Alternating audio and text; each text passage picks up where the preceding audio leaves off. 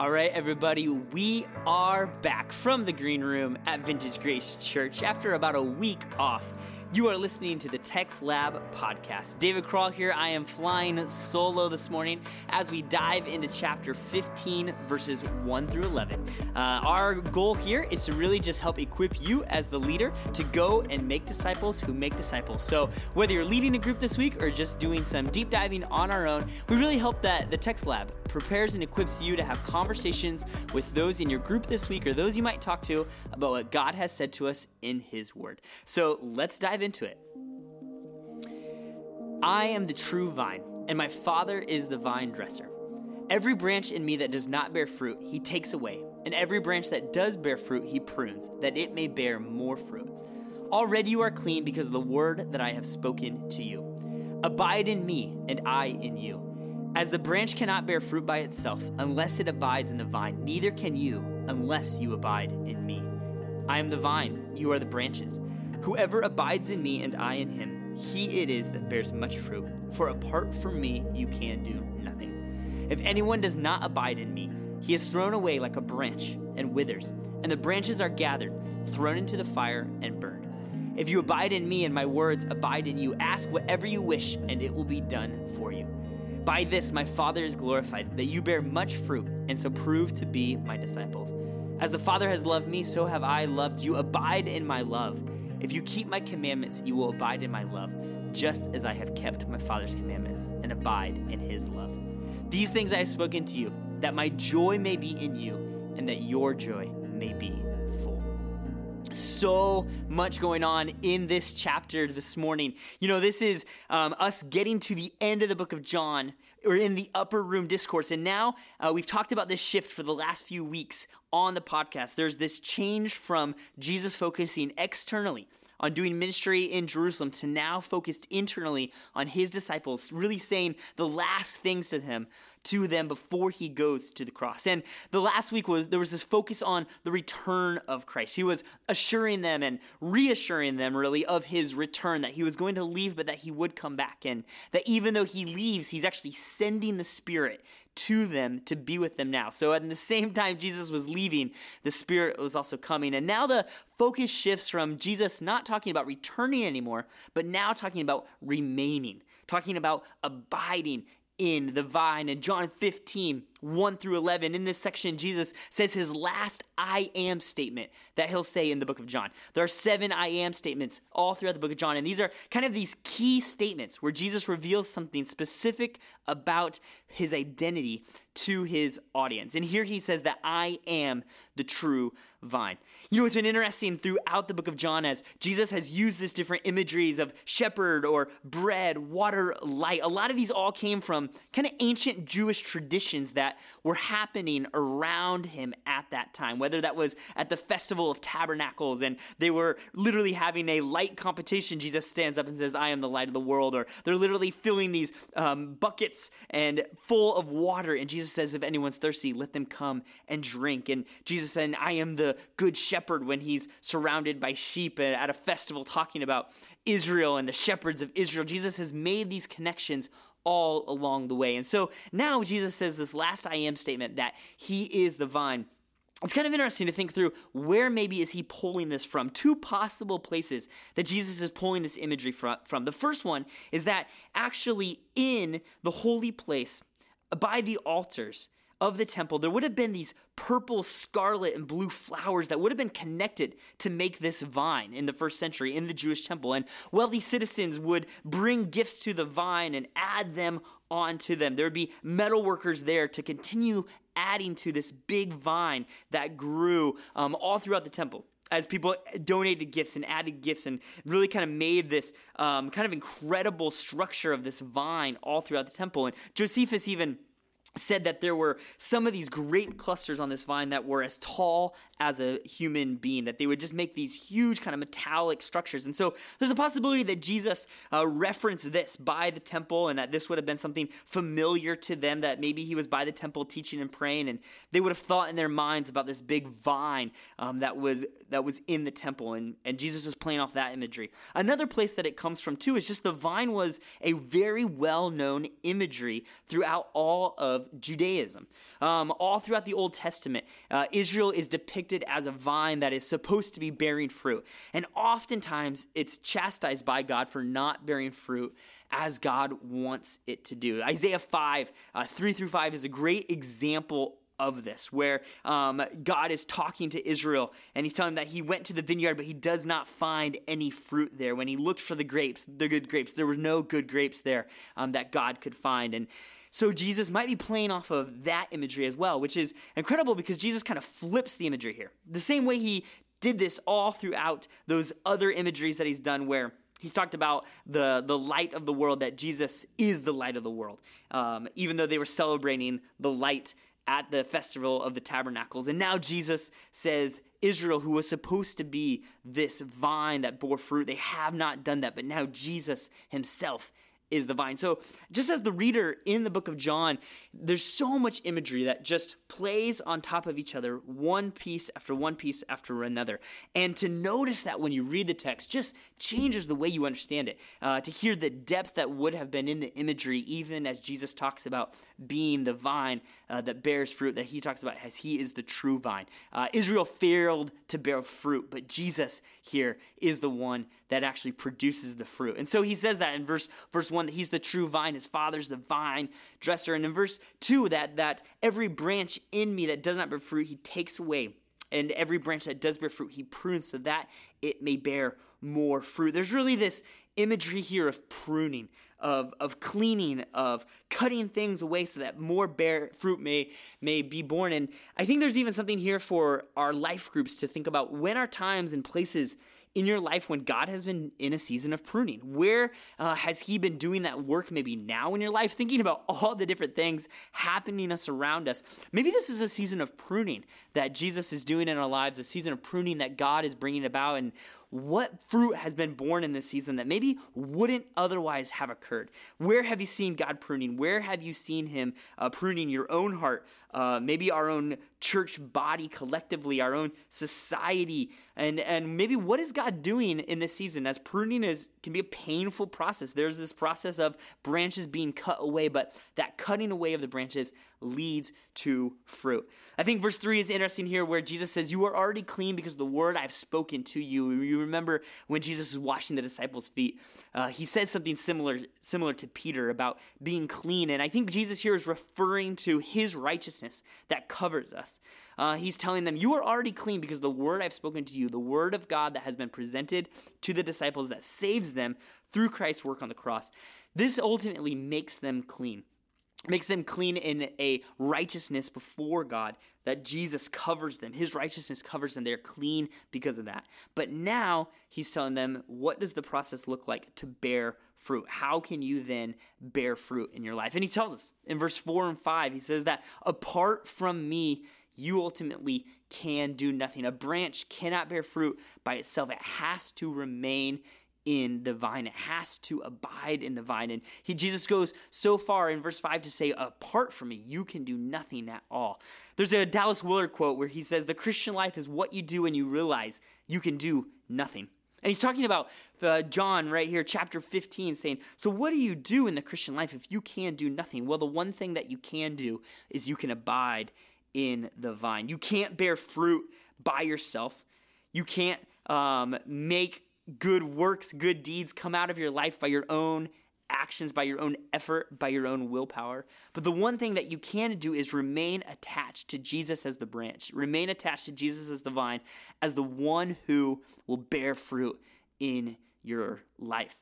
And this is a statement from Jesus now where he's talking about the internal life, the internal spiritual life of what does it mean to remain with God? What does it mean to abide in God? What does it mean to dwell with him every single day as a disciple, as one who is living desperate and dependent on Jesus all of the time? Those are things that we talk a lot about at VG. And here is an example where Jesus is saying that himself. What does it look like to remain desperate and dependent on me, because truly apart from me, you can do nothing, as Jesus is the only one that can bear fruit in our lives. Israel could not do it. They continually failed to bear the fruit that God had commanded them to bear. But there is a vine that can bear fruit. There is a vine that does produce that fruit, but it's only Christ who does that. He is the only one that can bring that about in our lives. He's the only one that can bring that about because of what he has done through his life and through his life and death and resurrection, of what he has already accomplished, what he has already done. And the only way for us as followers of Jesus to bear fruit is by abiding in him. And it's this pruning process that happens in our lives through which the fruit is brought about. Jesus makes that abundantly clear over and over again in this text. He says that in verse 2, and then he says that again in verse 6. If anyone does not abide in me, he is thrown away like a branch and withers, and the branches are gathered, thrown into the fire, and burned. There's this pruning process that happens for the branches that don't bear fruit, and ultimately for anyone that is not abiding in Jesus. The definition for a disciple of Jesus is someone who is abiding in him and bearing fruit. That is how the world will see that we are Jesus' disciples. Jesus said that in verse 8, that by this my Father is glorified, that you bear much fruit and so prove to be my disciples. This is a part of a larger theme throughout the book of John about the word believe. John is using the word believe over and over again in the book of John. Jesus says, come and believe in me. And John has really just been defining what does it mean to believe in Jesus. And he's continually saying it doesn't mean to ascribe to a set of theological kind of statements. It doesn't mean to just be a religious or spiritual person. The person who believes in Jesus is the one who abides in him and bears much fruit. Our belief in Jesus is demonstrated through our actions. It's demonstrated by obeying his commandments. Verse 10, if you keep my commandments, you will abide in my love, just as I have kept my Father's commandments and abide in his love. Jesus is abundantly clear that discipleship and belief in him looks like action. That is what shows what we truly believe, is how we live our lives, what we follow, what we do, where we spend our time, and ultimately whose commandments do we obey, who ultimately sits on the throne of our hearts. And so Jesus tells us here that the world will know we are his disciples by the fruit that we bear, that as we bear much fruit, we will prove to the world that we are disciples of Jesus. Now there's an interesting reference here. Back in verse 9, Jesus says that as we abide, as we keep his commandments, and back to verse 7, that as his words abide in us, that ask whatever we wish, that it will be done for us. This is a reference back to chapter 14, where Jesus said something similar, that if we obey him, whatever we ask in his name will be done for us. And I think this here is another reference to the intimacy, to the union, to the connection that God has designed for us to have as disciples with him. That as we're walking with Jesus, we would be abiding and remaining in him in such a way that his will becomes our will. His desires become our desires. And so ultimately that our prayers become so matched with the prayers of Jesus that whatever we ask in his name will be done.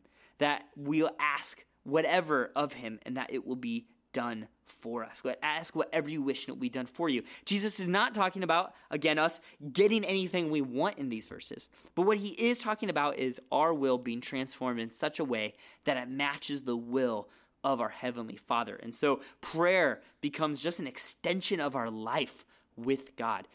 We're living with him in such union that our desires become matched to the same desires that God has, and we begin to pray the same thoughts and prayers after God, the same thoughts and prayers that God has, the same things that he desires for us. Jesus is here just kind of painting a picture of what that type of unity looks like between us and the Father, that type of depth in our spiritual life, that type of continued fellowship and intimacy between us and the Father. I think there's so many questions for our life groups to discuss coming out of this passage.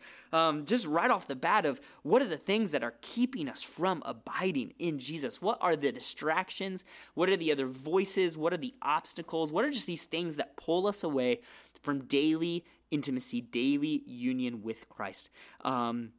I think another question is just, what does it actually look like to abide in Jesus? What does that pragmatically mean as we live and walk and engage with people in conversation or text message on our phone, or as you watch a show, as you go to your kid's sports game or play, as you go to work, as you're at your cubicle, as you're driving in the car right now? How do you do all of those things, yet you're continually doing them with God? You're continually abiding in Him as you do all of those things. Jesus is abundantly clear that the only place that fruit will come from in our life is as we abide in Him. And so what does it look like as we do everything single, normal, and ordinary thing throughout our day? How is that still kingdom living? How do we live in the kingdom? How do we abide and do those things with God? Sometimes we're really good at doing things for God, but we don't always do things with God. And how do we do those things with God, knowing that truly John 15:5, apart from me, you can do nothing.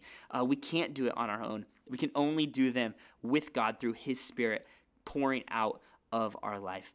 This section of Scripture ends in verse 11 of, "These things I have spoken to you, that my joy may be in you and that your joy may be full."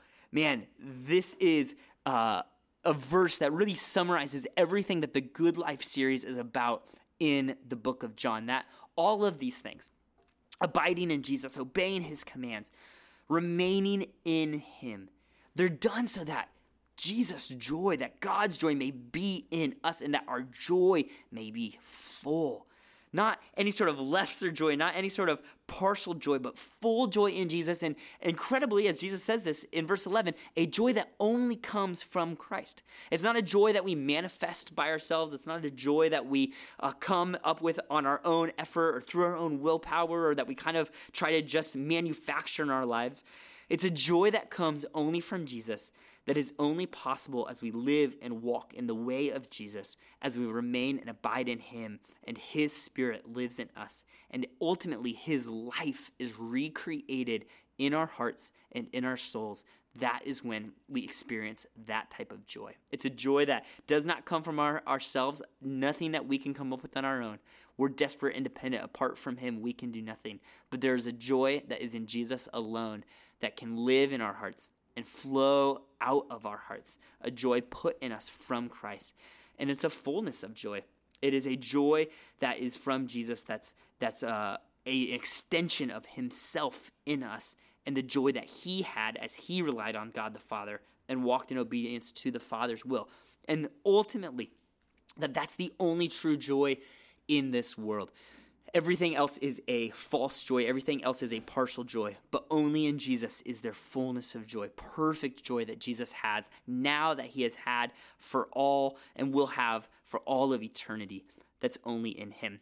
As I think about just application for this passage, my mind goes to just abiding in Jesus. What does that actually look like? To try to live less out of our own effort, out of our own ability, and more out of an effort and ability that comes only from Jesus, because truly, apart from Him, we can do nothing. What does it look like to wake up in the morning and to first pray, "Jesus, today I'm desperate and dependent on you. Jesus, apart from you today, I can do nothing. All of life today is only possible with you flowing through me. Only a fruit that can come out of my heart and soul isn't my own ability to be a good person or be a good Christian. It is only through you flowing out of me. Only by remaining in the vine and remaining in you will good fruit flow out of me today." And so what does that just look like to live from that place? I think for me, part of the time is just remembering that, trying to remind myself of that on a daily basis, trying to remind myself of that every single morning when I wake up, every single evening before I go to bed, to just continue to remember and to remain and abide. A lot of times that's just taking moments to pause, to step away from the noise, and just take a moment to remain and abide fully in Jesus. And then I think, what does it look like to just do all things with God as you go throughout your day? As you are at work or at school, what does it look like to be with God in all of those moments? I had a friend once that told me that doing this was, he was trying to turn his self-talk into God talk. And I love the way he said that. to turn his self-talk into God talk. A lot of times we have a lot of thoughts, a lot of emotions, a lot of feelings. What does it look like just to be with God in all of those things? That a lot of times the voices in our head that we're talking through or things that we're processing or emotions that we're feeling, what would it be like just to be with God in all of those things, to turn your self-talk into God talk and to just to have an ongoing conversation with God all throughout the day as you remain and abide in Him. I believe that as we do that, as we remain, as we abide, as we dwell with Him, that's where Jesus says the fruit will come. We can't do it on our own. It only comes as we remain and abide in Him because ultimately He is the only branch that can bear fruit. Israel couldn't do it. We couldn't do it. Jesus is the only vine that can bear fruit. He does what we were not able to do. And He's doing that right now in our life as well. And so as we remain in Him and abide in Him fully, fruit will come out of our life. Our lives will bear fruit. Well, thanks to you, the listener, for being a friend of the pod and for spending your time with us. My promise to you is that we're always going to do our best to make this time valuable. If it's helped you in any way, let us know. We'd love to hear from you. So whether today you are at the gym, cleaning the house or mowing the lawn, driving in the car, whatever you like to do while listening to podcasts, we hope you feel equipped, encouraged, and ready to walk through the text with your group this week. As always, do your own prep. Let the Spirit lead you. We hope that this podcast has just equipped you to know that you are one who's sent by God this week into your family, your school, into work, into Starbucks, the gym, soccer practice, wherever your Pray Watch community might be, to go there and be the living proof of our loving God. We love you guys, and we'll catch you next time on the Text Lab.